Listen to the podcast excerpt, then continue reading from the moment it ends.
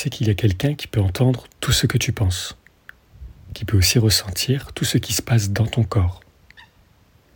Quelqu'un qui peut comprendre les moments difficiles, mais aussi les moments d'égarement, de jugement, de mal-être, envers les autres, envers toi-même.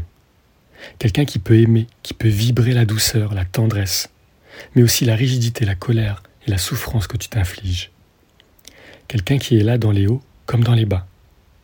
Ton ou ta plus grande confidente, comme ton ou ta pire ennemie parfois, car il ou elle te mettra devant le fait accompli, les choses à faire ou à ne pas faire, si tu oses l'écouter, si tu oses te prendre en main, si tu oses faire le pas, si tu oses.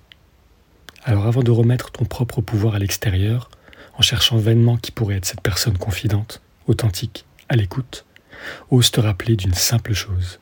Ce quelqu'un, c'est toi.